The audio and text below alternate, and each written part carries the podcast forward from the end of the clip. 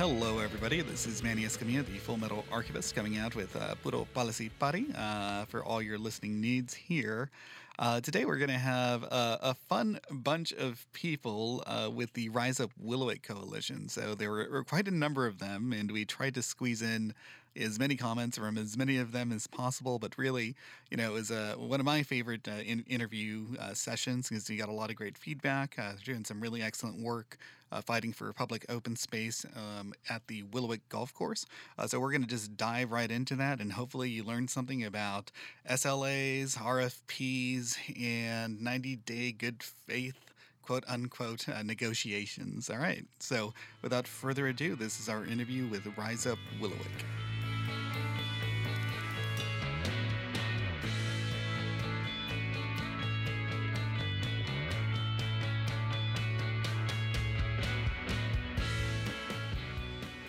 All right. Uh, hello, everyone. Uh, this is uh, Manny Escamilla with a fun interview uh, today. I think this is the most. Uh, these are the most amount of people we're going to pack into an interview. Uh, so a, a whole set of folks over from the Rise Up Willowick Coalition. yeah, very thankful to, to have them all in here in the studio, and thankful for the work that they're doing out there with Willowick. So I, I, guess just to start off, can everyone on the call please introduce themselves? And I'm going to just start with the, the, way that. Um, things are looking on my screen. Uh, Cynthia, can you go first? Yes.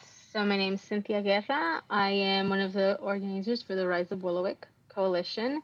Um, pronouns she, her, hers, and I am born and raised in Santa Ana. Cool. Thank you. Uh, let's see. Can we go with uh, Byron? Hey, this is uh, Byron Lopez. Uh, he, him, uh, part of the Willowick Coalition. I'm, I'm also part of the uh, Orange County Democratic Socialists of America chapter. Um, born in Garden Grove, moved to Hungary, moved like a block over. Now I live in Santa Ana. Uh, lived around Willowick my entire life.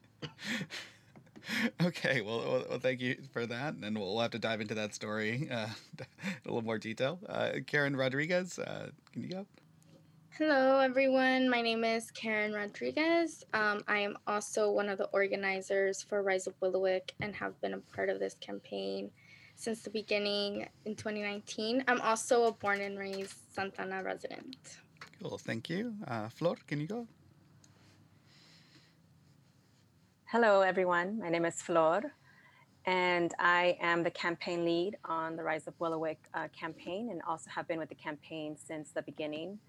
Um, I hold many identities. Um, one of them is an activist and a social justice urban planner, and I'm also a parent. And I currently live in the city of Santa Ana. Oh, thank you for that. And uh, the last uh, person on our call, uh, Karen Romero. Hi, everyone. My name is Karen Romero Estrada. I was born in Anaheim, and I am research. Um, I do research for the Rise Up Willowick campaign I've been with the campaign since the beginning as well. All right. So we're, we're, thank you all uh, for, for that introduction. Uh, you kept it nice and, and short, but definitely each and every one of you have a whole other story that we can dive into in more detail at some follow up time. Um, but we're really here to, to talk about Willowick and the Willowick Golf Course. So I, I guess the, the first question is what is uh, Willowick? And I don't know if we have any um, hands raised and some volunteers to take on that answer. Uh, but you know, what is Willowick? Uh, so Willowick, uh, to be more simple, we'll add on the story of Willowick and people's lived experiences. Willowick is a 102 acre publicly owned property that is in the city of Santa Ana and owned by the city of Garden Grove. So that makes our experience more complicated. Uh, the city of Garden Grove acquired it in 1955 and it's been operating as a golf course since. Most of the site is zoned as open space, except where the radio station is located within the property. And importantly, Willowick is adjacent to two communities called Santa Anita and Buena Clinton, respectively, in the city of Santa Ana and in the city of Garden Grove. The communities have been historically low income, working class, immigrant communities predominantly Latinx and Vietnamese communities, and they have been historically neglected by the cities as well.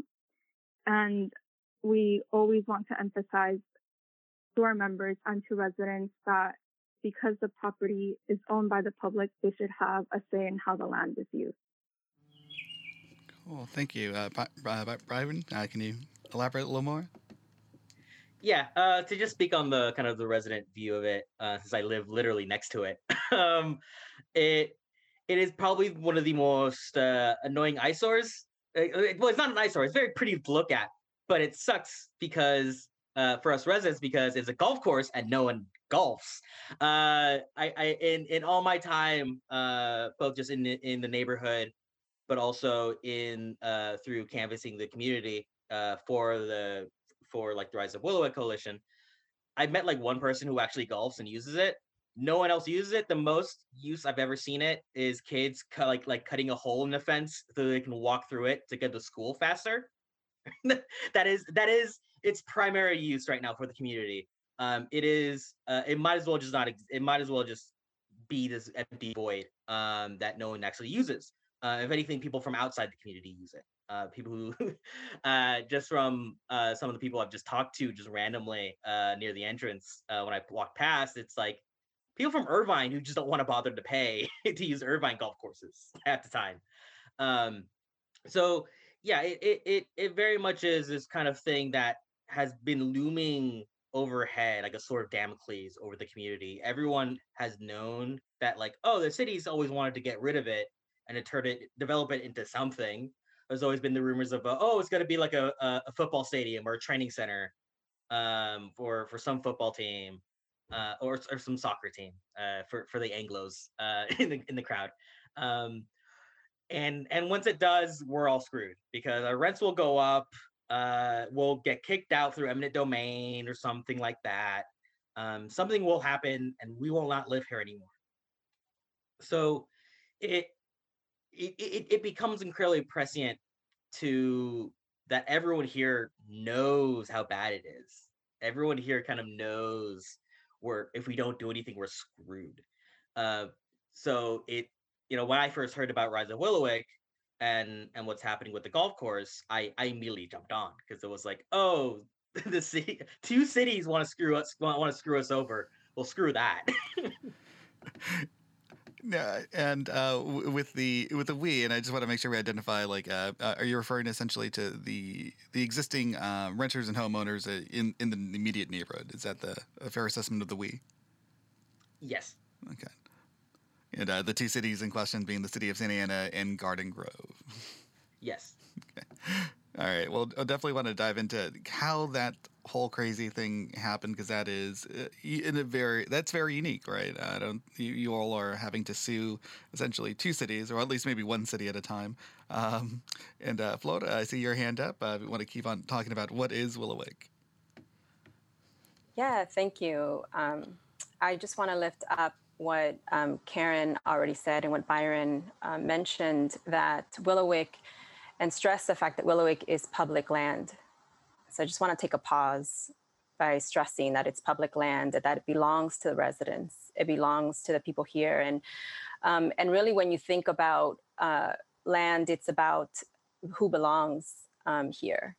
Uh, and so I, I, just want to raise up that this is uh, an, an asset for the community that could be used for the community that currently isn't being used for the community because there's a pay to play um, golf course with a chain link fence um, around it that is not welcoming to the to the community.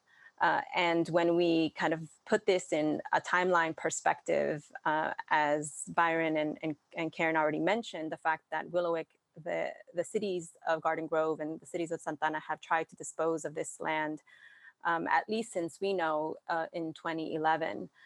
But this land, as we know, sits on indigenous land um, as well. Um, we are here on Kizh ancestral land, we are on the Acjachemen ancestral land, and we are also on the Tongva um, ancestral land. And so I just want to um, just bring that into the forefront of when we talk about land, uh, what we're talking about. Uh, and so Willowick is, is so much more than just uh, an asset that we that the city of Garden Grove is trying to monetize.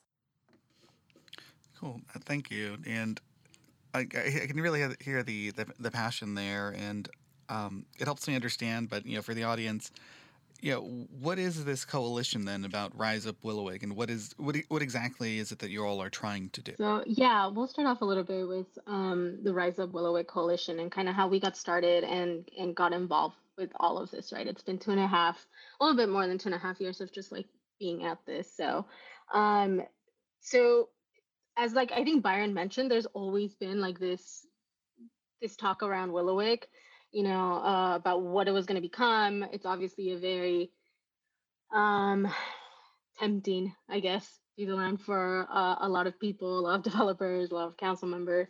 So, so it's always been kind of talked about. Um, but I think what we noticed in like 2018, at least, um, is that talk started getting really serious about actually uh, disposing of the land, right? And and actually starting to develop the land. And so you know in 2018 i believe it was 2018 there was like a series of of meetings of sunshine ordinance meetings um, in which residents uh, met with consultants that the city of garden grove hired um, to talk about what um, you know like different pro- potential projects uh, or like design proposals that there could be on the land um, and just based on on on those meetings we could tell already that the city wasn't really taking into account um, what the residents' needs were, what their visions for the land was, um, and how really these projects were going to impact the current residents that live there. Right, there were the consultants basically came with with design proposals um, that consisted of, I think, like a stadium, some mixed use projects, office, you know, like developments. Um, and the majority of the land would have been developed into some sort of like commercial residential like office space um, and you know residents consistently said, in contradiction to what the consultants proposed, but consistently said we, we need open space in this area. We need open space in general in the city, um, and we need we don't need market rate housing, right? We need like if there's going to be any type of, of, development, it needs to be accessible to the people that currently live in that community. And and market rate housing and these office space, like none of that is needed by the community. And so already things are off to like not a great start in terms of of being in alignment with the community. Um, and uh, you know, and that's when I think the idea of like, okay, we need to start first talking to the community, really seeing like what exactly is it that the community needs and wants, and and how so how do they get involved because there was issues of transparency as well. Just you know, even with these sunshine ordinance meetings, not a lot of people attended. Um, I think it, in in the forum meetings, I think they were heard there was like less than hundred in total. Um, and so not a lot of residents knew what was going on, right? So that was the first issue. We needed like full transparency and be like, folks need to know what's happening because, as Byron said, it's gonna affect folks um, um, in long term and, and it's gonna affect them negatively. So get them involved um, and also not be prescriptive, right? Like not assume that we know what people want. Like go out there and really try to figure out exactly what is it that folks need. Um, but through folks, have folks tell us that, right? Not assume. And so we got involved through that. There was things started getting serious and you know as expected in i believe april of 2019 the city of garden grove um, in agreement with the city of santa ana issued uh, an rfp request for proposals uh, for the development of the land and again there was nothing in these requests for proposals or, or in, in the way the city was carrying out this process that um, one acknowledged the stated needs of the community like what the, what the community had already stated they wanted.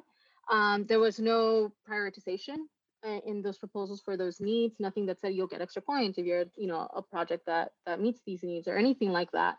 Um, it was like a, a, normal disposition of the land um, and so that's at that point we had already started doing outreach and i'll have like not have karen will talk a little bit about about that outreach um, but but that's when you know the idea like again we started doing that outreach and we really were like, okay, we need to involve folks and we need to make sure that they're part of this process. This is their land, this is public land, and it's going to have immediate and and very strong effects in in the community. Um, yeah, so I think you know, Karen, we'll talk about the outreach. Yeah, so in the beginning of 2019, uh, we were already aware of this RFP and so Cynthia and I, along with some other uh, community members um, who would become coalition members, uh, we started door knocking in the in the Santa Anita uh, neighborhood and also in the Buena Clinton neighborhood on the Garden Grove end. Um, and we started asking, like, we took surveys and we started asking like really simple questions. The first one was, um, are you aware of this site in your neighborhood? And many people, if it was not within their view, said no. Another question that we asked was, were you are you aware that the city of Garden Grove is planning to sell this site? Um, and they also said no. And another thing that we asked was like, what do you want to see? What don't you want to see? And the like the overwhelming response was that they would want a park there. They would want it to be accessible to them because they were so used to it being um, open space in such a dense area in their community they wanted access to it and they wanted it to be for them. A lot of people that we talked to, as Byron said, never use the golf course. A lot of people that we talked to also would would say, I sometimes sneak in and walk my dog around there, um, or run or walk. And so like the space the need for open space was really evident in our conversations and people were also saying that that rent um, was getting really expensive and people were worried about paying rent and affording to live in their area so affordable housing was another topic that came up um, but people really prioritize like community resources in an open space in a park like community gardens um, playgrounds, play fields. Um, and so from those surveys, we started doing monthly general meetings where people from the neighborhood would come. Um, and we tried to do this in like a midway point. So this would these would take place in Rosita Elementary.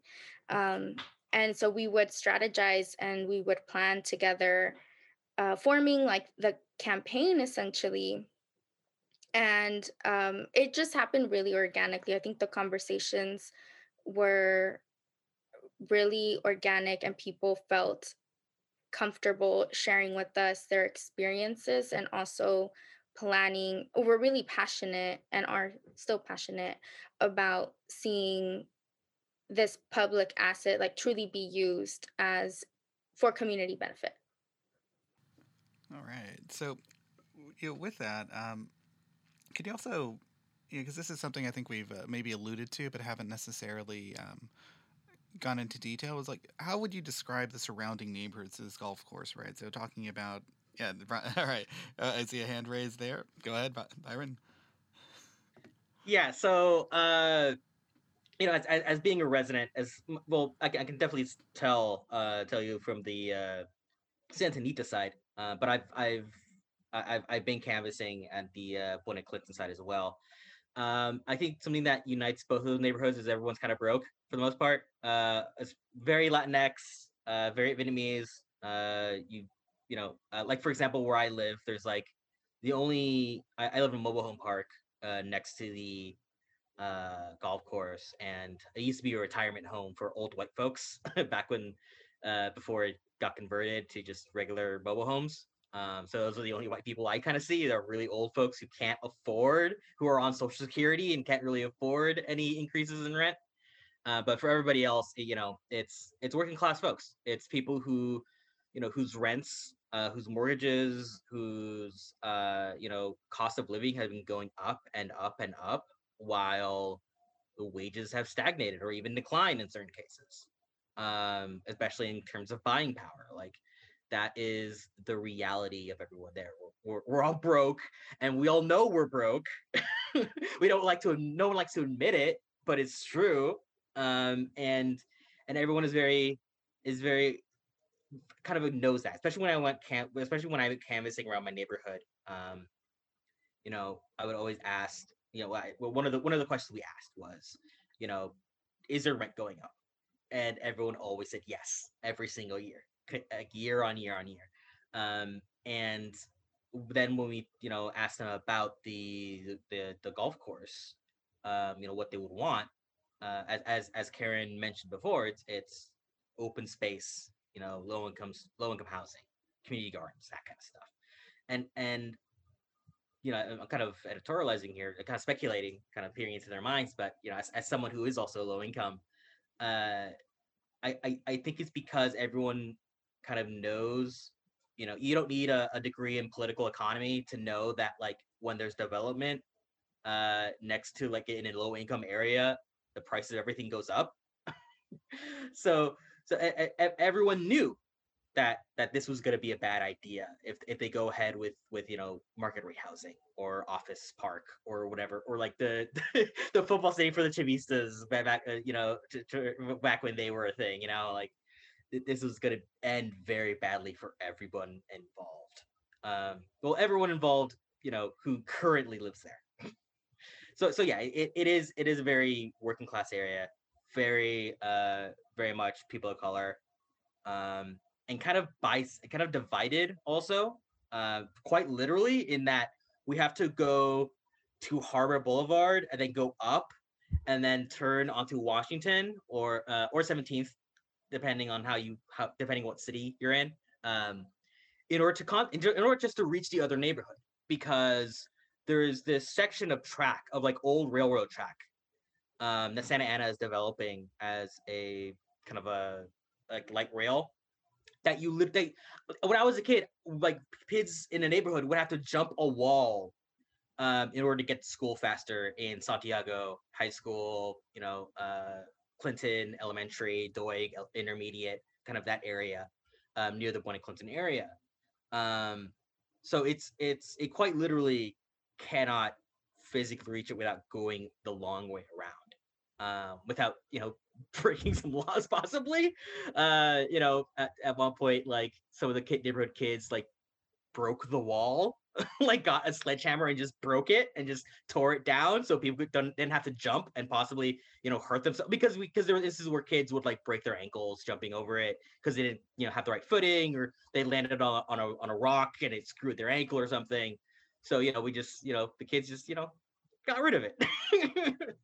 Um so so yeah that, that's again that, that's the kind of neighborhood that, that we're talking about uh people who have to do these things just to get to just to get an education and an education that also would feed you because you because your family had issues feeding feeding you. Um i I'm, i was a free lunch kid like that's so that was incredibly important to get that free breakfast. So again that, that, that is a form of neighborhood that these are the type of neighborhoods we're talking about. I would also add that um, both Santa Anita and Buena Clinton are really dense neighborhoods, and they are historic communities um, on both ends. And with like really dense neighborhoods, I've noticed that there's just a mix between homeowners, renters, like short term, long term, um, generational folks.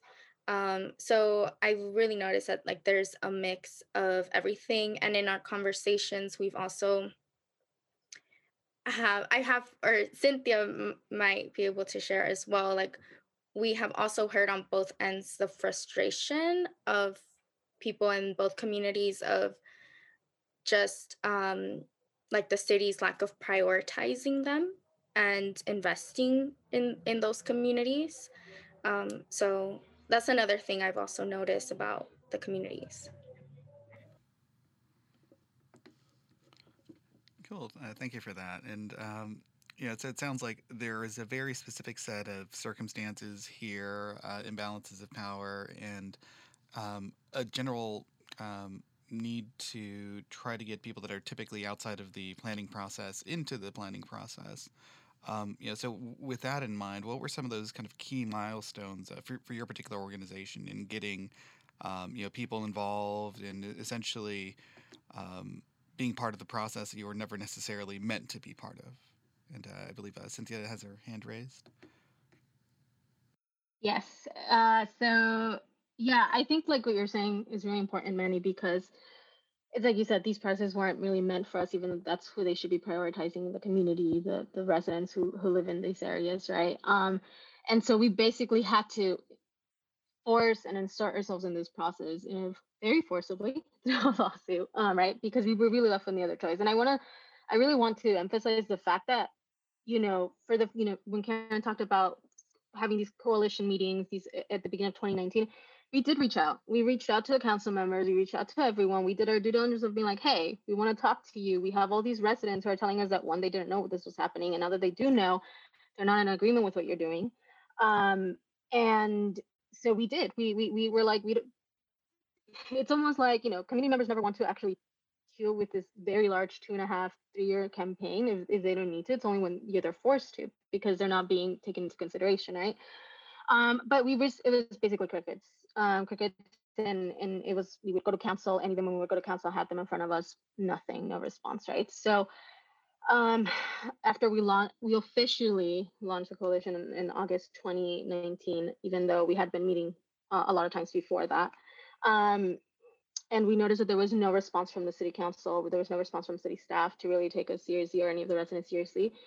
We finally filed a lawsuit in October of 2019. Um, and it was really strategic because it was really important that we kind of get ahead of the city choosing a master developer um, because that would make it just so much harder afterwards to try to stop them. So it was kind of like October 2019, even up to the date we were filing the lawsuit and they were talking to the attorneys. It was just like, do we do it? Do we do it? And it's like now or never. Okay, we did it point of no return, right? So we did it.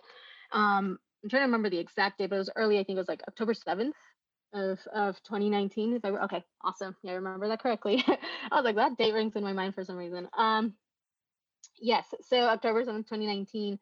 Um, the attorneys filed a lawsuit. Um, it was it included both Santa Ana and the city of Garden Grove um, originally, because at this point both cities had agreed to issue this RFP. They were working together, both councils um, there's a Santa Ana ad hoc committee that was created. Um, and so we filed the lawsuit. And you know, even even after filing the lawsuit, it was like, you know, you still have a chance. City of Garden Grove, you, you know, you can still take off this RFP. You can still, you know, be do your process. You can still do all of this. Again, none of us want to be spending all this time trying to force the city to do their job, right? Like that, no one wants residents don't want to take that time to force the city to do their job. Um, but we received no um, no response. Again, it was the same kind of crickets and and just like very determined, I guess, to continue with the RFP process. And so thankfully, eventually we received through a lot of organizing and, and the legal teams who helped us. Um, we got a, a, a temporary restraining order in November um, to to stop the, the the land, and then a preliminary injunction in December 17th, I believe, uh, something like that. Um, so that finally said, no, you can't you can't do this until we further investigate um, this this uh, sale of the land. And the reason was, and, and, and our basis for the lawsuit was the Surplus Land Act. So we knew that the city, this, this land was supposed to be surplus land, which means that any land that, that any public land that the, the, jurisdictions and public agencies own um, that is no longer serving the purpose, its original purpose, and they're trying to dispose of it, uh, they have to prioritize it for public good in in the disposition of that land. Um, and so they obviously weren't doing that. And so we were we knew that that was the case that that's that they were violating the law. So when we went to the city of Garden Grove, just to backtrack a little bit, we told them not only are you not listening to residents, you're violating the law. So they knew this, all of this, um, and they continued. And it really came down when we. And I just want to, correct because I remember this day we were in the, it, the the case got moved to the LA, um, Los Angeles Superior Court, and the day that the preliminary injunction was or issued in the morning was a day it was a tuesday and it was the day that the city was set to um, decide on the developer and they were set to sell the land and lease part of the land to McWhinney um, to this company. And so it was literally that day and we still went to council that day to just remind them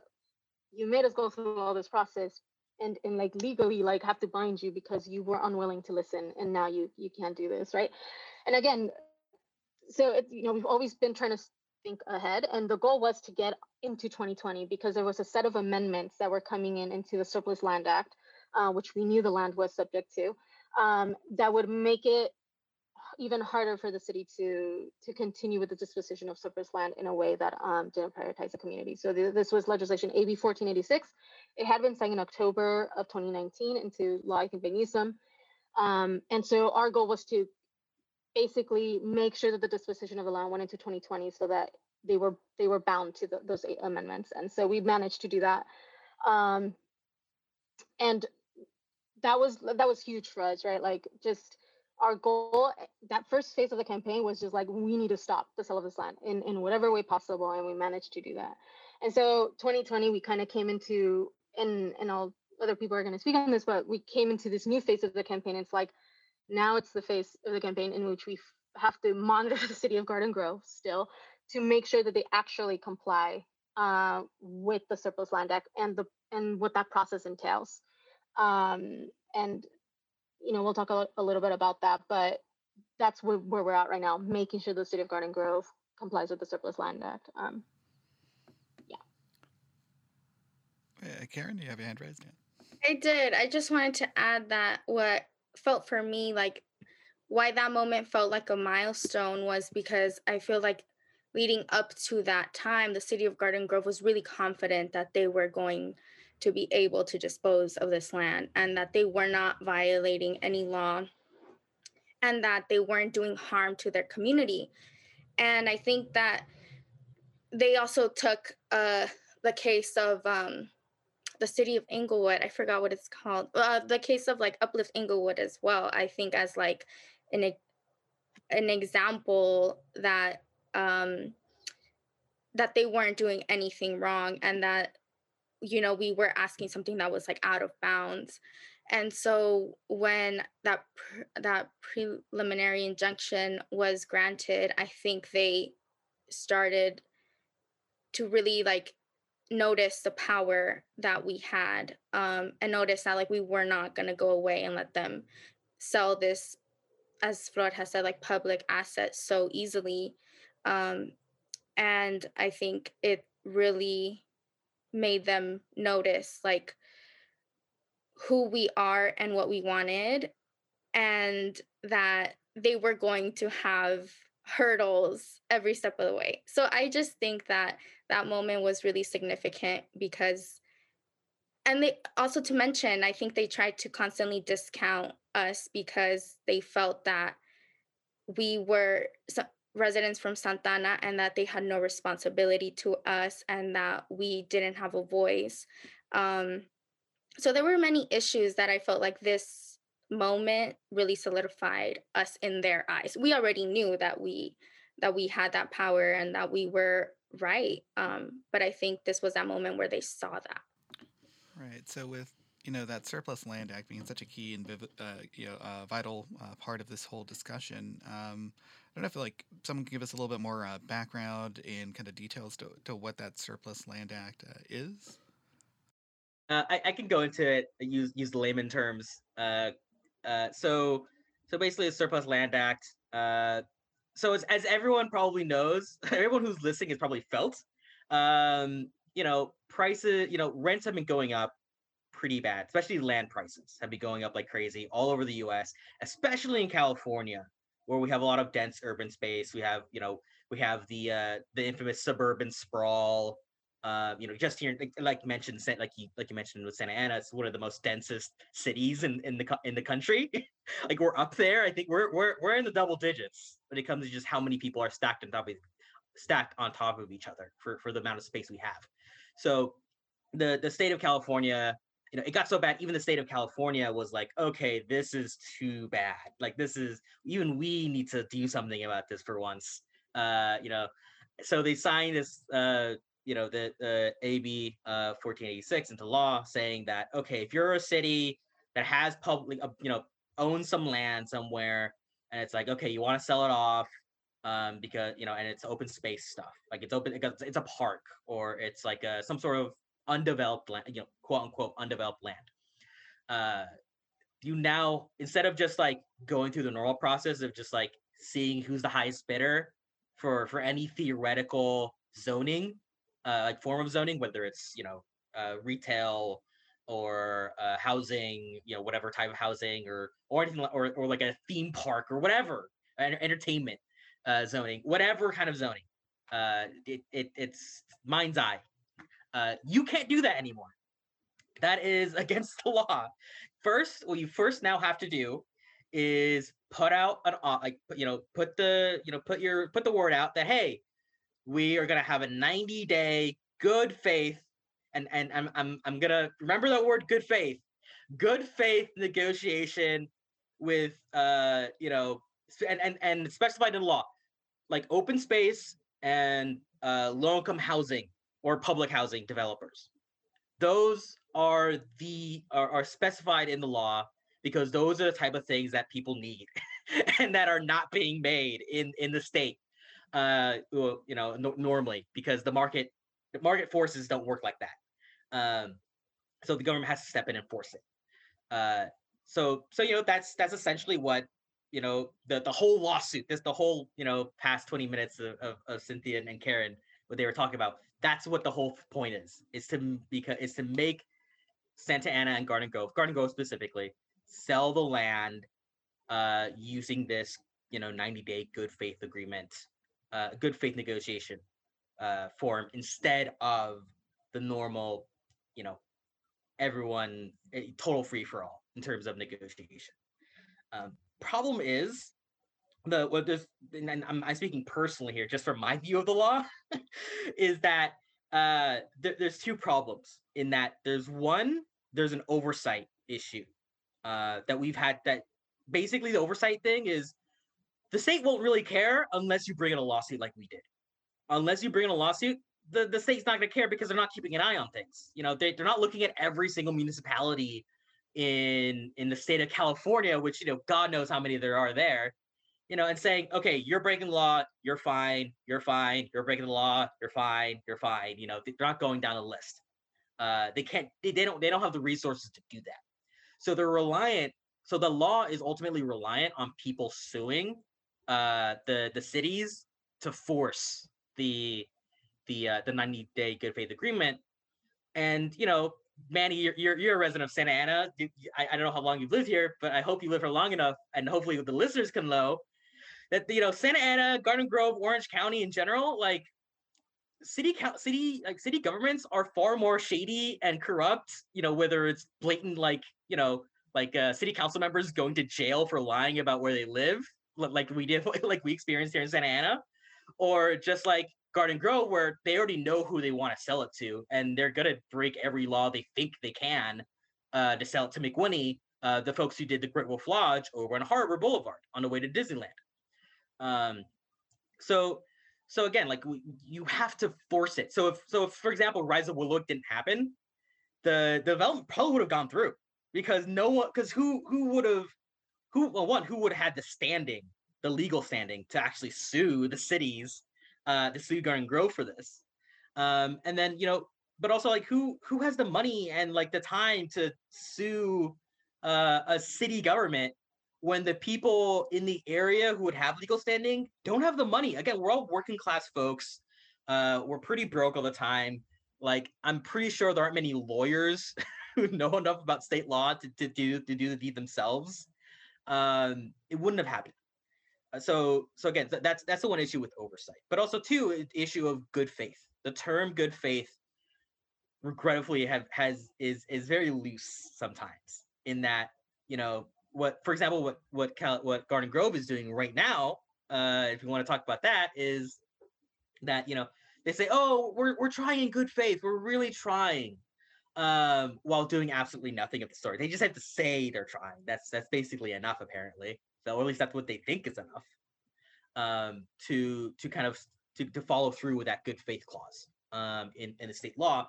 And when it comes to good faith, you know, it, it's very difficult because you can't peer into the minds of the negotiators. You know, you can't tell us, oh, they, they give us a bad offer. That's and that's that's basically it. You, you can't you can't read their mind to tell if they're if they're uh, lying to everyone's face. So what we have to rely on is is legal documents um, you know, people saying like, oh, here on this piece of paper, on this letter, you said that you know you're going to value the land for this much. This is the land's current value, and this is the land. This is how much you want to sell it for. Uh, but for some reason, like you're mixing up the value of land when you talk to different people. That that way you can lie to the developers, prospective developers, for like the the the um, so you don't have to actually go through with any of it, and just go and just basically time out the clock, go back to the normal, you know, say we tried, uh, and then go back to the normal avenue of of selling off the land and just go straight to McWhinney and just give them the money, uh, to get the money, give them the land, and just wipe your hands of it. You know, it's it's it's not the city's problem anymore. It's it's our you know our the residents' problem. so yeah, that, that that is functionally what the civil the the Surplus Land Act is. Um, that's kind of how it acts. That's how it acts in real life application. Um, you know, with the complexities of you know applying the law into actual situations. You know, the folks in Sacramento can you know have an idea in their heads, but not actually know how it works in real life. So yeah, that that that is basically AB fourteen eighty six. Okay, and um, I was hoping, uh, Flor, if you can uh, uh, jump in here because I know you have uh, some experience with uh, some of that state ledge, um, and uh, come on and yeah, let us know. So, Flor, what is the Surplus Land Act? Yeah, thank you. And I think that um, just to talk about like what Byron said is just that uh, residents uh, as experts, right? Like residents and folks who have to um, really get expertise on the the different uh, statutes that are going to try to protect um, assets. I just want to to highlight that. So the California um, Surplus Land Act is a statute that was passed in 2014, and it essentially um, was passed, uh, as as Byron mentioned, um, to really uh, address the housing um, unaffordability and also housing shortages that uh, were occurring in the state of California. And uh, that was its its main intention. And it kind of forces jurisdictions, local jurisdictions, which includes cities. It also includes school districts. Um, it also includes um, other um, agencies in the state of California to prioritize their land for affordable housing. And it has, you know, very specific percentages as to how much affordable housing has to be developed, as well as for open space. And uh, so that law was was strengthened, um, as as Byron mentioned, by AB 1486, which went into effect on January 2020. But before I go there, essentially, like what the law requires, that once it designates uh, a land as surplus, it must then notify public agencies that this land is for sale, and the the actual uh, law is being um, like supervised, right, or monitored by the California Housing Community Development Department, as well as the Attorney General's office. Um, and right now, they are supposed to keep a database of all of the different um, lands that are public land, um, in order for make for it for them to make it easier for advocates to see like what are the lands that are actually like subject to the Surplus Land Act, something that we did not have um, when we started with with with the Willowick campaign. And so it sets off this process. And so, uh, as residents, as Rise Up Willowick, we not only had to care about the lawsuit, but we also had to care about acquisition. And so I just want to pause there that that was also something that as a coalition we were thinking about who is actually going to acquire the land that actually is going to to center the residents needs and actually be able to work with community. And so it, so it notifies different public agencies and once it notifies public agencies, um, it the, the different public agencies, so for example, the city of Santa Ana could have applied for Willowick. Um, and it could have been one of the um, I don't want to say developers, but but an entity that could have uh, submitted a proposal, for example. So once those public agencies are notified, then um, it's the responsibility of the entities to then say, "I am interest, I am interested in this," and they submit a notice of um, of intent, saying that they want to uh, engage in conversation. And Karen Romero Estrada did all the research of the of the folks who actually like submitted, um, and so mm, Karen can can speak more um, I think, in detail about that. But for Rise Up Willowick, we had about nine um, or so entities that submitted a notice of interest. Um, and one of those is the is the entity that we're working with for acquisition, which is the Trust for Public Land. Uh, so after the, the, the notice of interest are submitted, the the city has to then say to those developers or entities, you need to submit an actual proposal which is what the what the d- different entities did. So I'm just describing the process um, and not the actual, um, you know, the folks who actually uh, submitted proposals. We can, we can get to that in a bit. And then the city must then say, okay, following the law, which are the um, proposal the proposals that actually follow the law and they have an opportunity to either negotiate independently or concurrently with these different developers um, and or public entities, I should say. Uh, and so these public entities then have 90 days of good faith negotiations. And that is a minimum requirement. That is not a maximum requirement because if you are talking about acquisition of, of, of, of, of land, that process is not going to take three months. And so currently we are in the 90 day good faith negotiation um, period. Okay, thank you. That was was a lot. Um, and I, I guess uh, yeah, just kind of coming in into this here, you can um, understand how complicated this whole process was, um, and how much uh, detail was needed both at the you know, state and local level. And you know, one of the things that I think maybe in many minds is con- confusing for people is, um, is to why and how we're dealing with with two cities, right? So just kind of clarifying. Um, you know, what role does the city of Garden Grove have um, versus you know the role that the city of Santa has uh, with the final result of Willowick. And I think right now we've talked a lot about the initial leasing and sales, which um, my understanding is totally in control of Garden Grove, uh, but that we haven't necessarily tackled. Uh, the land use authority and as far as what the zoning and kind of you know what those decisions might be further down the, down the road. Uh, so I don't know if anyone wants to jump in on that question. I could start us off. Um, and Cynthia can definitely speak more about the details. So just simply put, because the property is owned by the city of Garden Grove, Willowick and its disposition, which is the sale or leasing of the land, is at the discretion of Garden Grove. And um, we already explained the SLA process. So the city, if it would want to dispose of the property, which it's doing now, it needs to go through the SLA. But because the land is physically located in the city of Santa Ana, land use is at the discretion of Santa Ana. And um, there's been, the city has been going through its general plan update, which Cynthia can talk about and how it relates to Willowick. Yeah. So, so like um, Karen mentioned, Garden Grove authority over choosing the project, you know, like the, actual disposition of the land. And then as, as, far as authority over zoning, that's the city of Santa Ana. Um, the city of Santa Ana is going through its general plan um, update process right now. It hasn't been updated in like 30 years or something like that. So it's been a very long time. And so this is the first time. And um, us, we've been monitoring that process very like closely because what we want to make sure is that the city doesn't rezone the land in a way that's gonna um, negatively impact the community. That's what we've been trying to, to monitor this whole time, right? Um, so we've been taking care of both fronts, kind of. Um, and you know, the thing is, again, what we see a lot is this prioritization of development in in the cities.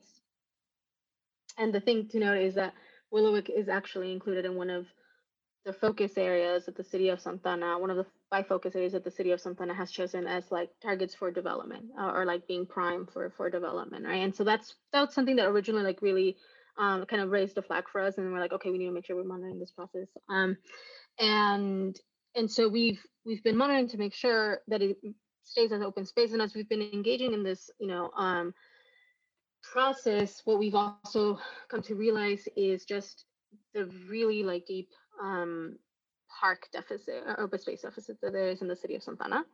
Um, it is currently, I believe, 107 um, acres um, in need of 107 acres of open space to make up for that deficit.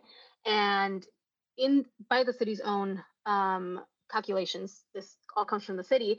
Um, that deficit is going to go to 189 um, acres uh, if the anticipated build out and population increase that takes place through the general plan amendments, actually the, the, the update that the city is, is doing, um, come into fruition, that deficit is going to grow to 289. And so, you know, you know, we talk a lot about like the different ordinances, we talk a lot about the different laws, the planning process, but I think just to ground us a little bit in the fact that this has real, real, real impact, right? And like the, this deficit, you can see it in this planning process, you can see like how it affects people. And so just to point that out, um, and we've gotten involved with that and in making sure that the city of Santa Ana, you know, keeps this land that is currently zoned as open space as open space, keeping in mind that deficit and also keeping in mind um, again, what the city has, the community has also stated, right? They're also aware of this deficit in their real life, uh, in their actual lives, and and they've said that they needed a park. Um, so we're we're monitoring that. The currently the city is supposed to issue. Uh, the city of Santa Ana is supposed to release a new draft of the general plan this summer, sometime this summer. Um, and we just again we're going to be closely looking at that not only to see that you know Willowick is continues to be a zone of open space but also um, just how the city is dealing with this park deficit right are they actually taking the the, the community's um, input uh, into consideration and and and addressing this and one way they could address this is through Willowick is, is, is through saying you know this land needs to be prioritized. The majority of this land needs to be prioritized for, for open space right?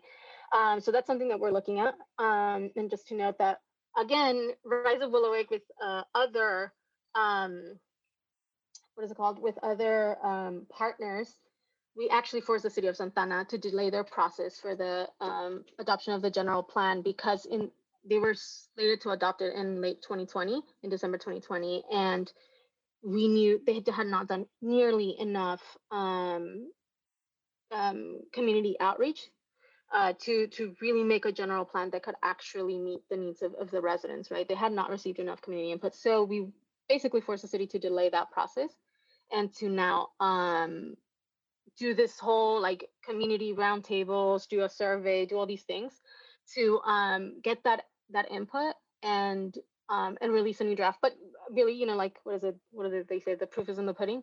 We'll see once the draft is released. You know whether um, they actually took this into consideration. And again, just to emphasize, at least when we're talking about the park deficit, Willowick is something that should definitely be at the forefront of people's minds and able to meet that. 107 um, acres currently uh, that we need of open space. Willowick is 102. So um, just to point that out. Um, yeah, I don't know if there's anything else on the zoning, at least, folks want to bring up. Yeah, Flor has her hand raised. Yeah, I, I just want to lift up the fact that we've always known that Santa Ana is critical to uh, the disposition of Willowick. Uh, and so Santa Ana has zoning and land use uh, authority. And the story I think that we want to highlight with, with Santa Ana specifically is that the residents and the community advocates have done the hard work um, they have advocated, they have tried to talk to the city of Garden Grove to listen to them, um, to listen to us, to Rise Up Willowick. And we have also tried to engage um, the city of Santa Ana and the city of the Parks and Recs Department specifically to be one of the entities to submit a proposal. And so now that we're in this general plan update um, and this process, what we have told uh, the different you know, politicos like in the city is listen, you know, we've sued we've sued the city. We've done also the hard work of getting a partner to acquire the land. And essentially now we want you to be the ultimate land steward and we want to gift you this land ultimately. Will you help us? And the answer is not a resounding yes, Manny. And so then the question is why? Why is the city of Santa Ana not falling over itself and saying, like, there is this deficit, as Cynthia already spoke about. There is a need for open space. It's what COVID unveiled the fact that we didn't have a place to go to socially distance during this time here in the city of Santa Ana. Where were residents going to go if they didn't have access to transportation? And so the question that folks should be asking now is why is it that the city of Santa Ana, given the the amount of work that uh, that has been done, given the that the acquisition uh, work that we have done, given the the visioning that the residents have done around what a park could look like, that the city of Santa Ana is not saying a resounding yes to what we are to what we are proposing, and actually showing the political will to stand with us during this fight because this is a time for the politicos to stand up alongside of us. And I just want to say that there isn't anyone in the city of Santa Ana, in the city of Garden Grove, in the county, the Orange County, that is saying, yes, we have the political will to fight alongside you. And I think that that's an important thing to remember because when we win, and we will win, who's going to be standing alongside us then trying to claim credit for this? Oh, oh that's sad. and for, for me, disappointing to hear that there isn't a kind of unified front for, for this, and especially since it is, as everyone's been pointing out, um, completely in line with the city's own uh, policies, stances uh, around open space, its acquisition, two acres per thousand residents, and everything else that we um, include in our own um, open space plans. And legally, we're bound to uh, try to reasonably achieve. So, um, I, and I guess I, with that, you know, Florida does raise some questions uh, when saying the politicals, but is it also the bureaucracy as well? And I'm not sure if you're seeing maybe like a distinction be- between the two. Um, you know, so is it city staff um, at the executive level that's not really in support? Is it just all around the council? Um, you know, what are kind of those various maybe pressure points that you have seen like okay well these are the folks that um, at least in private are not indicating any support and therefore need to be kind of talked to in public or in in private through other pressure means of pressure you know what what are those kind of sources of resistance to getting this uh, done I can start on talking about like the sources of resistance. We, uh, I think that there is there there isn't the political will like at the at the council level. Um, and I also think that uh, at least what we, the, the initial conversations that we've had around public land in general with um, the city manager um, is that this isn't a priority for um, the city of Santa Ana.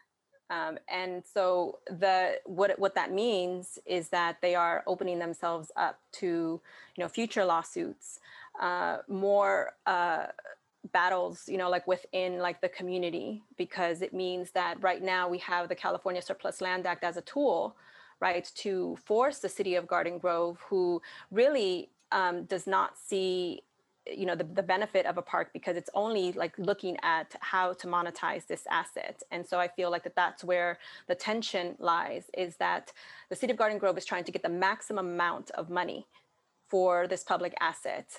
The city of santa ana is really eh, should be thinking about how to um, have like this land as a public asset for its residents and really like the if, there's a regional park here i mean the benefits are going to go beyond central like in north orange county.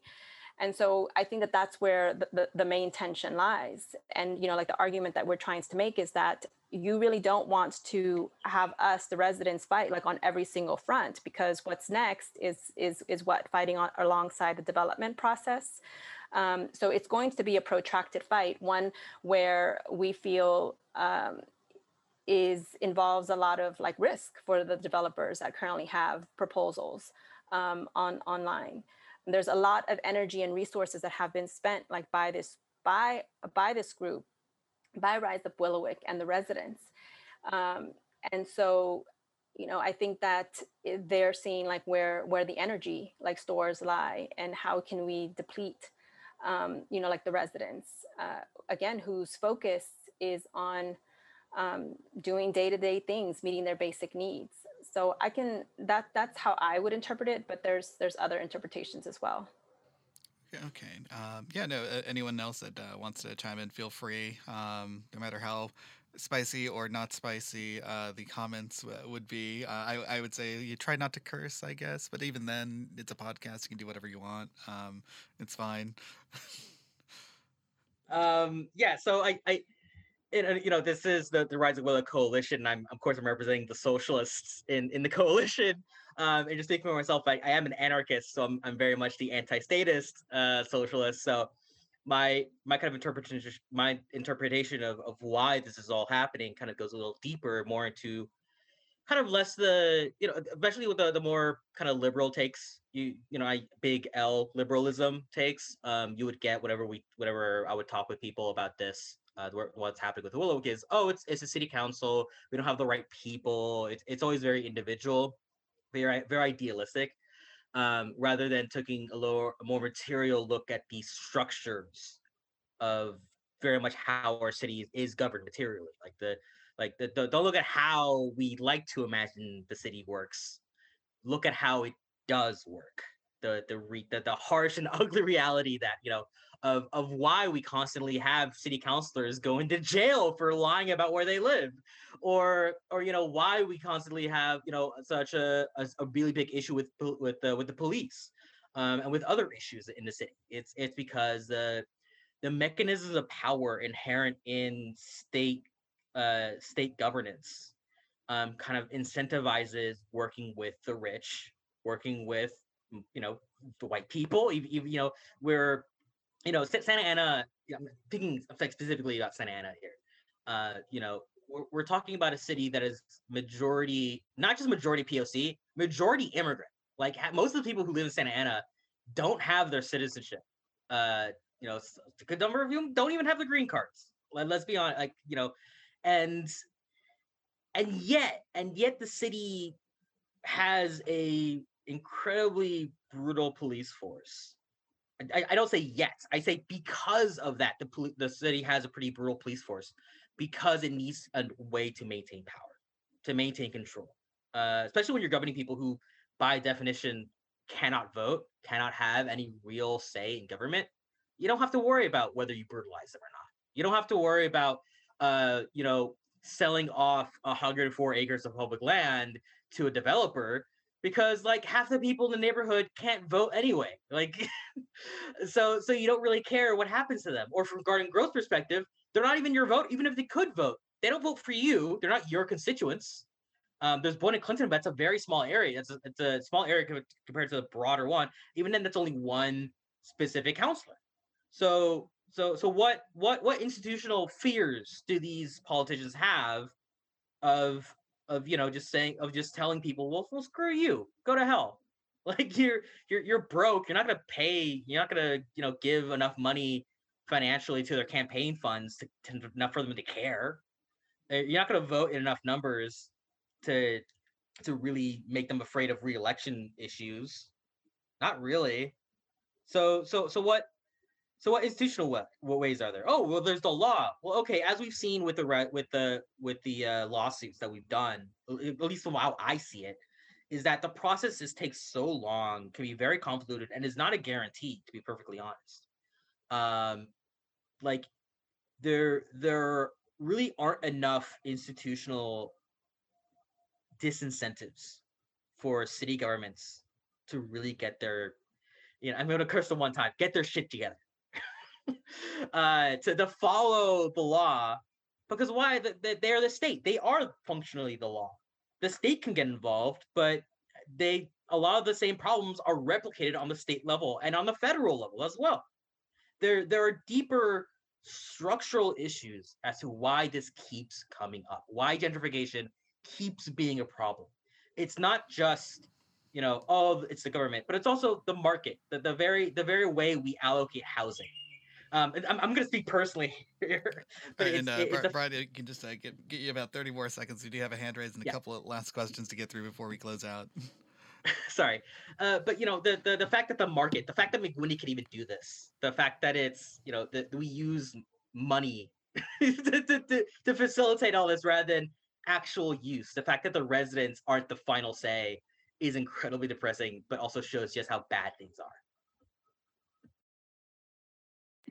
Yeah, I just wanted to quickly add, I, uh, similar to what Byron said, but um, like as a Santa Ana resident, I feel that it's hard not to feel that council members or the city itself really prioritizes like their vision, their prescriptive vision, their needs, their their priorities um, on our communities at the expense of our communities, and um, and I just you know grew up not uh, going to parks here in Santa Ana, not going to like the public spaces here.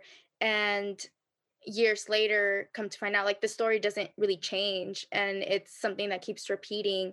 And now, with like a new, after 25 years or all that the time I've been alive, like there we have had the same mayor, similar controls, similar priorities. Now, with this new change, um, you know, maybe that whole council wasn't the source of like why Santa Ana looks the way it does. And of course, I'm specifically speaking Santa Ana as I'm a resident. Um, but I do think like they are they're they're inheriting that legacy. but they also have like this opportunity right now to correct it and to change it and to change literally the future of our communities um so like i just wish that they would really understand that and like really step into their power to support us Okay. Oh, thank you for that. And you know, I, I guess the you know thing that is still before us right now is that there are three actual proposals. Right, there are three concrete kind of visions that are uh, working its way through this convoluted ninety-day uh, process, whether or not in good faith. Um, but you know, what are these three proposals, and uh, which one uh, is this particular organization uh, hoping uh, goes through? So I don't know if anyone wants to, to tackle the three proposals. I see uh, Cynthia potentially as a, a, volunteer on this one. Yeah, I can start us off. And um, so, just from the get go, I will say that the Rise Up Willowick Coalition and really the community in general, not you know just current members, but also just the, the community that we've engaged, uh, support the proposal that is being put forth by the Trust for Public Land, um, the Clifford Beers Housing, and the State Coastal Conservancy. So this is the, the, the project that's being forth forth right now.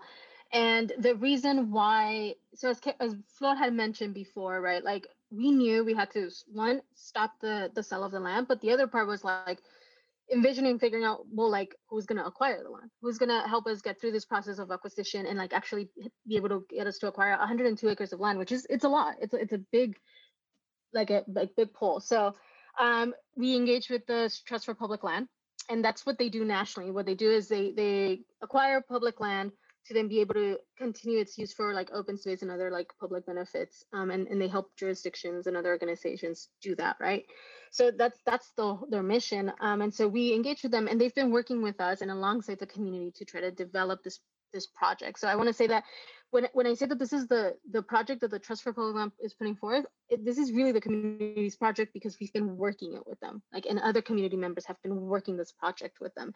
So it's essentially, in a nutshell, 90 acres of open space um, that may, you know, contain like I think community gardens and um, um like maybe a community center, but like essentially it's 90 acres of, of open space and then 12 acres of affordable housing that would be put forth by like with Clifford Beers Housing. Um, and the reason why that came about, as, as Karen just recalling when Karen mentioned that the the surveys that we did, it was because that's those are the top two things that the community said they needed. Primarily open space by far, it was like a resounding we need more parks. And then if there's going to be any residential development on this land, it needs to be affordable to residents. It cannot be market rate housing. And so that's the project that that then the TPL with that feedback created. They found the partner, Clifford Beers Housing, to be able to do that to just include um, affordable housing in that residential component. Um, and to clarify a little bit with, with that project, it's going to be, it has rental options, like 210 units of rental options and, and 60 units of for home ownership that are also at um, low and moderate income levels, right? The, the home ownerships to be able to help people um, acquire land, you know, to, to, to build wealth. That's how you do it, right? You, you have to own your land because otherwise you're a renter who is also like, you know, subject um, to that rent. So so this project has been really well thought out in being in making sure that it's it's aligned with the community's needs and, and the vision, the stated vision of the community.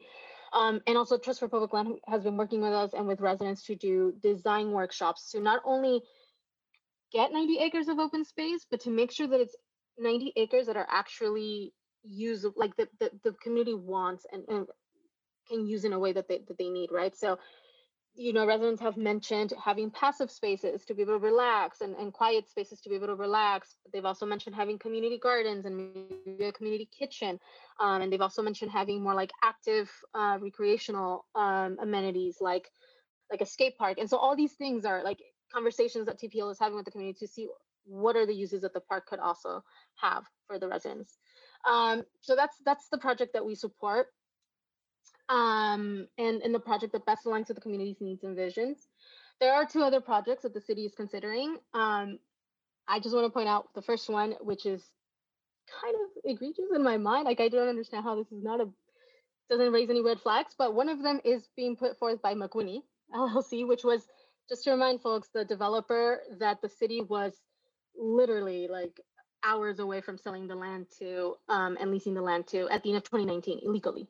So they've been able to insert the, the, themselves into this process because Wakeland Housing is going to be providing um, also affordable housing on the land.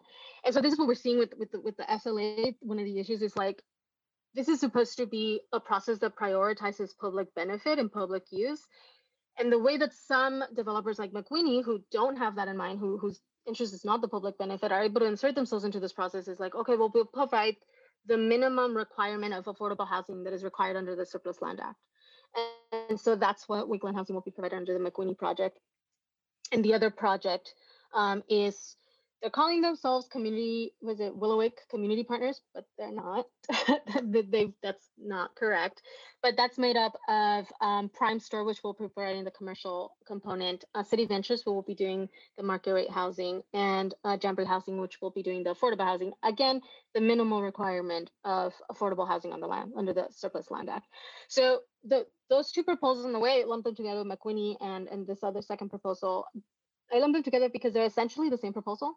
The majority of the land will be market rate housing. The vast majority of the land will be market rate housing that folks cannot afford. And just to clarify, market rate housing is not deed restricted. So it's not deed restricted to your income. So if you're low income, it doesn't matter. The the the rent is going to be whatever the market dictates. It's usually unaffordable for for low income residents.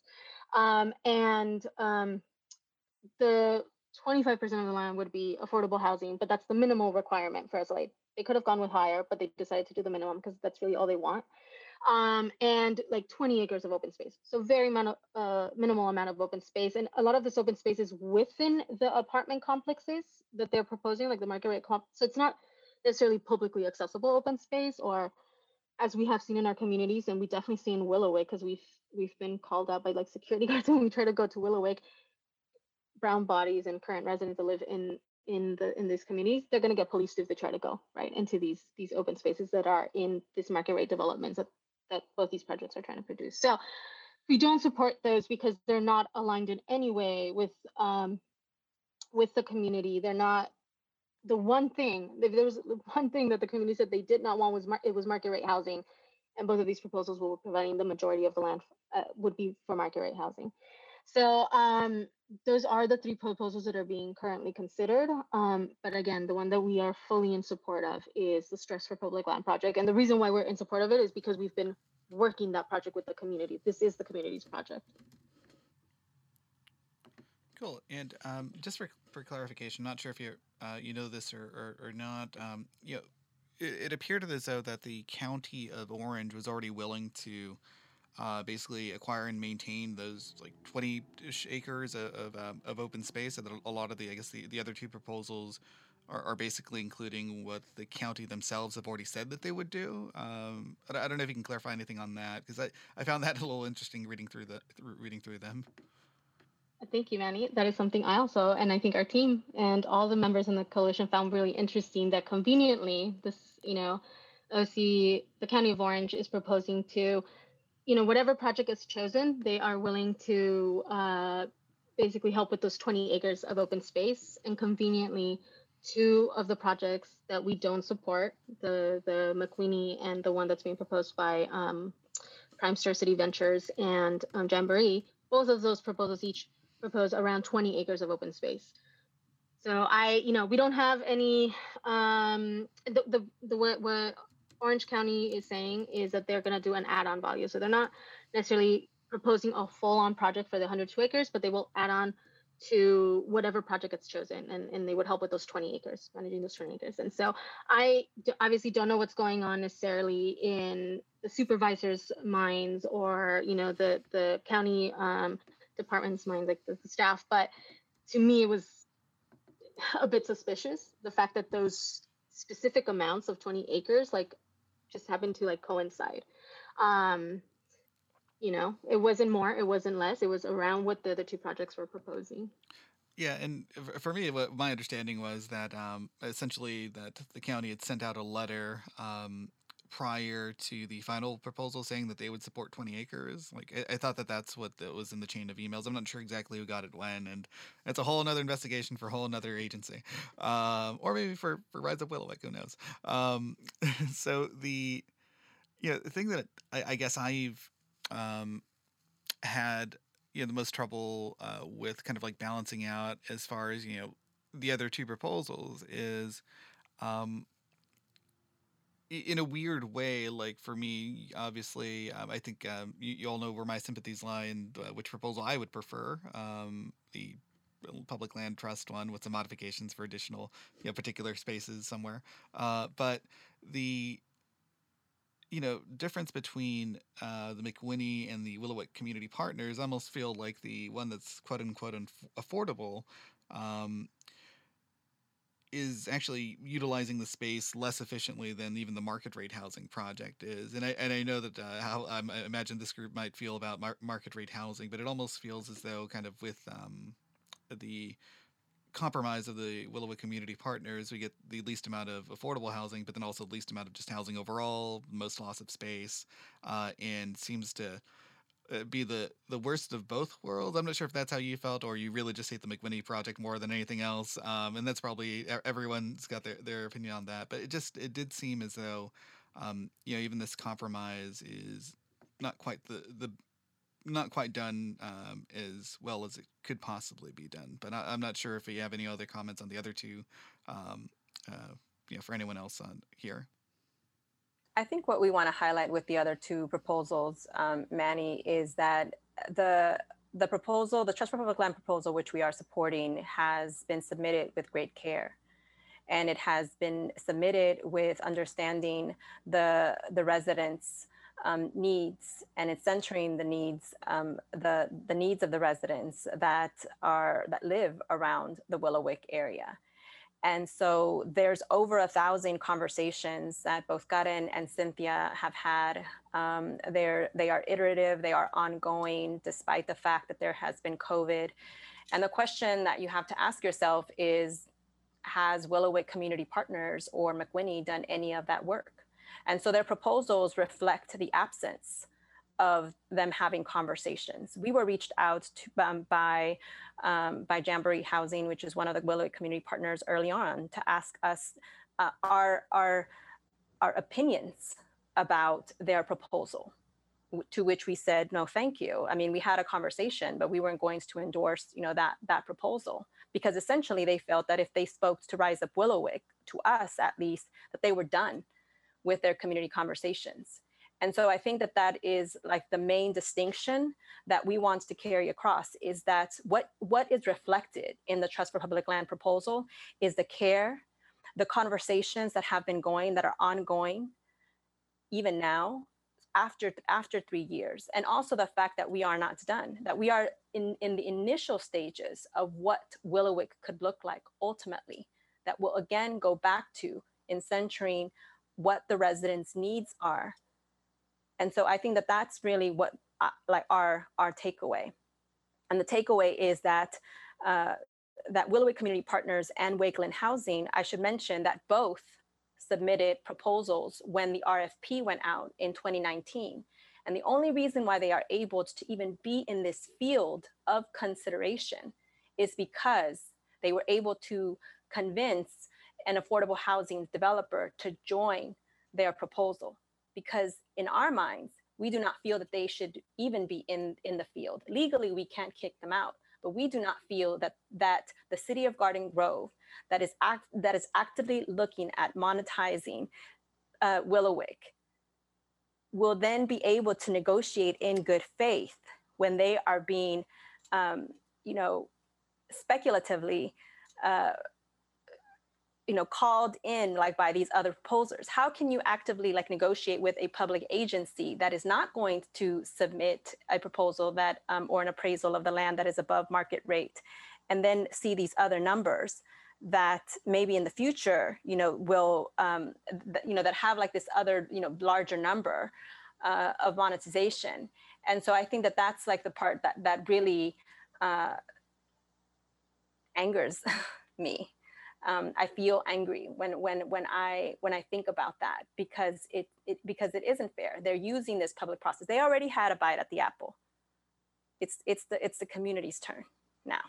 Yeah, no, and, and for, for those of you that I guess uh, didn't understand my question because it was really more, I think, editorializing and, and commentary.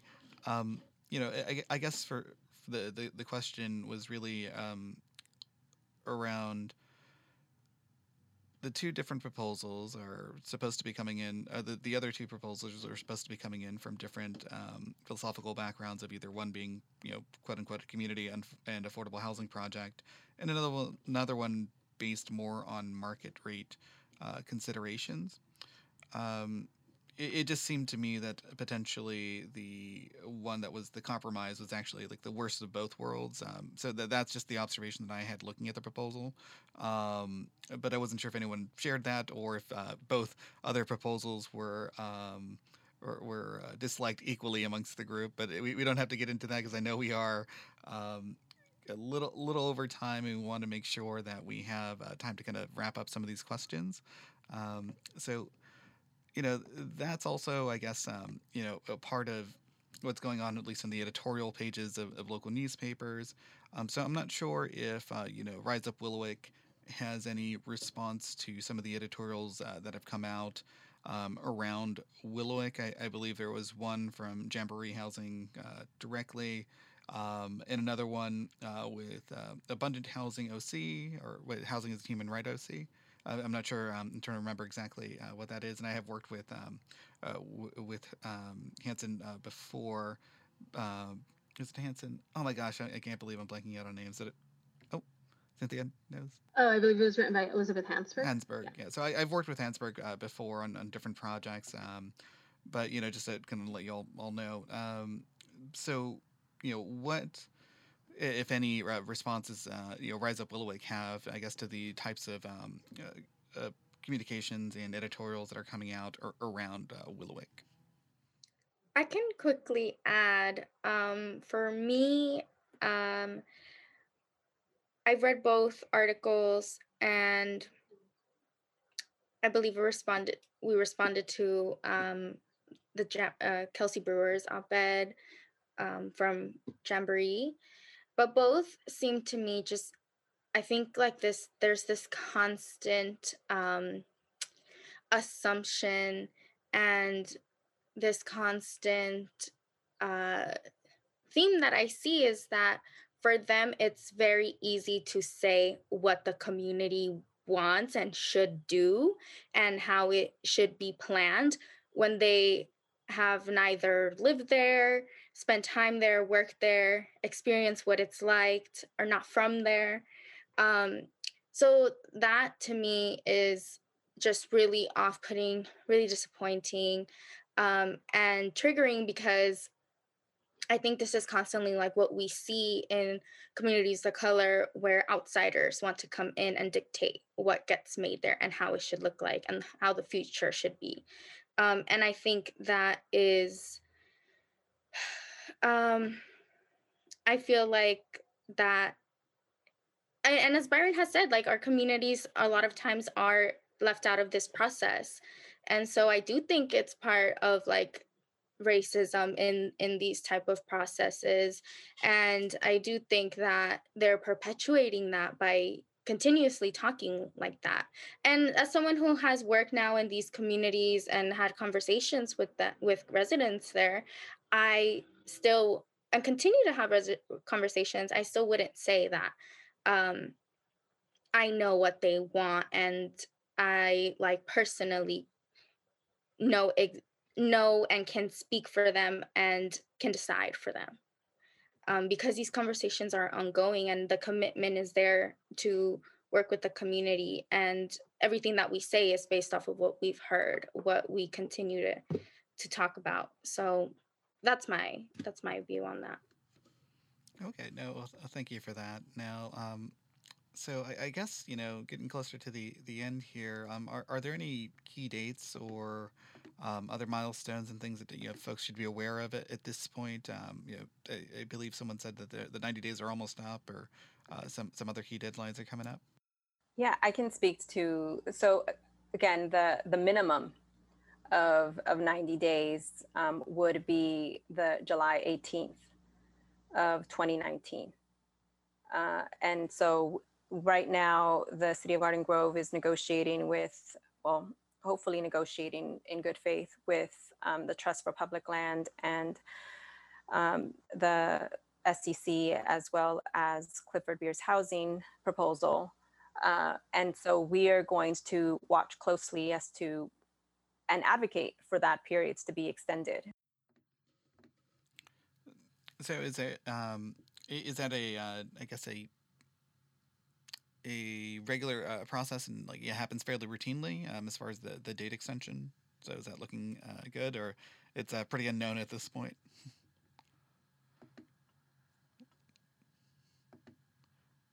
okay, I'll take that uh, as an unknown. so if uh, folks want to want to get involved uh, uh, more in more detail, like what should they do? Um, who can they reach out to? Um, all that uh, good information.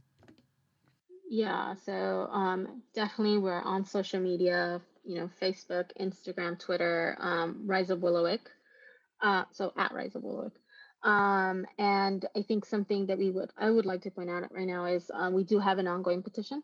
So if folks listening to this, you know, go to any of uh, those uh, websites, like um, we have it there, like in our bios and, and linked, or you know, just message us and DM us if for whatever reason you're having a hard time finding it. Um, to sign this petition, again, the petition is basically letting Garden Grove know this is the community's project, the Trust for Public Land project, and that that's the project that they should um, be prioritizing, even though that's not what they're doing now, but that's what they should be doing. Um, so definitely do that. Um, and then I guess our email as well, if anyone's out there who wants to like email us directly, are you willowick uh, um, at gmail.com. So those are um, ways to get in touch for sure. Okay, so we'll definitely um, add in all of that information onto the little descriptor, so hopefully people can find it uh, easier. Um, so thank you for that. And uh, really, just uh, you know, if there's anything else that um, anyone would like to add, I think that uh, Karen uh, Romero was uh, ready uh, with something. Yes. So I think that we have clearly made the case that residents and people who live around the area should have a say of how Willowick should be used. And we have also made the case that open space is desperately needed. Um, like Flor said, COVID just revealed or maybe further emphasized the need for open space for our communities. And just to even add on to those arguments when we really don't need to, um, on a national level, uh, cities use about 15% of its city land towards parks. The city of Irvine uses 30% of its land towards um, parkland and open space. And in contrast, the city of Garden Grove only uses 1% of its total land. And the city of Santa Ana only uses 4% of its total land towards open space and parks. So that is already a huge disparity for residents um, in those cities. And further, uh, at some point, we thought like in this process that there could be an opportunity for OC Parks to be a long-term steward for a potential regional park um, that could be transformed on Willowick. And so when we explored that possibility and we did the research, we saw that OC Parks manages 60,000 of acres of open space throughout the county. A lot of it is located along the coast and also in more wealthier, um, wider cities in the county. And there is no, um, there's no open space. There's no acres, zero acres in the cities of Santa Ana and Garden Grove that is managed by OC Park. So there's just like so much disparity of open space, and I just really wanted to emphasize those points. All right. So um, I guess I, I don't know uh, if there anyone else, anyone else wants to jump in on anything else, um, or if we just want to have any kind of closing statements and kind of go from uh, top to the bottom and uh, make sure everyone gets a, a last word in, if that's okay. All right, cool. Um, so again, I'm just going to buy my my screen here. So uh, uh, Byron, uh, if you can, you know, we'll, we'll try to keep these uh, fairly short. But any, any, last closing statements, Byron? Uh, yeah, just that you know this is not just a fight for Willowick.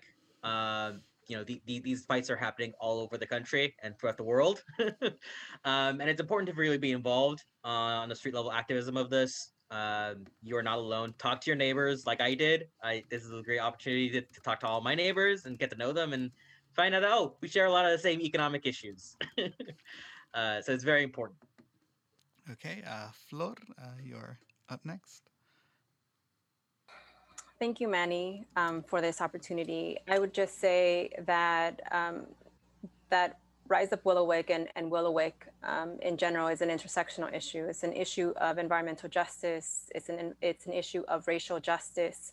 Uh, it's an issue of who gets to belong in the city, and we believe that the residents of the Santa Anita and the Buena, Buena Clinton neighborhood are the ones who should determine um, the identity and also the future of Willowick. Okay, thank you. Uh, Cynthia? Yeah, so yeah, thank you for having us. Um, just in closing, I think I would say and emphasize the fact that this is really, you know, those once in a lifetime really opportunity. You know, once this land gets developed, it's, you know, I've never heard of really anyone demolishing buildings to build parks, right? That doesn't happen. And just given what we're hearing with climate justice, uh, like climate issues that are we're now seeing is not just you know restricted to certain areas. We're seeing it impact urban communities like ours. You're going to be the the ones in the front lines. Um, that this is really the opportunities that the cities have to redress all these wrongs and and lack of disinvestment that have occurred for years. That we're now seeing, you know, that we see all these issues come up, and like this is the opportunity. You have it. You know, there's a project. All the hard work has been done. Like there's a project in a pretty box and a bow done, ready to go to fix a lot of those issues. And so I just want to remind folks that if for whatever reason either one of these cities do not choose this project, they're actively rejecting it. It's not because they couldn't do it. It's not because they didn't have the opportunity. It's because it's done. The work is done. Just to you know adopt it. So I want to say that, and it's not just 102 acres. It's all the benefits and and really also setting precedent for a, a project that actually shows that communities can be part of the planning process. That if they're not included is because cities actively exclude them from the planning process. But this project shows that you can do that. Um, so just for folks out there, you know, you know where to find us, so you can also help support us. Cool, thank you. And uh, Karen Rodriguez. Yes, uh, thank you for having us again. Um, I also feel like Willowick is that key opportunity to invest in our communities in like a really deep nourishing way.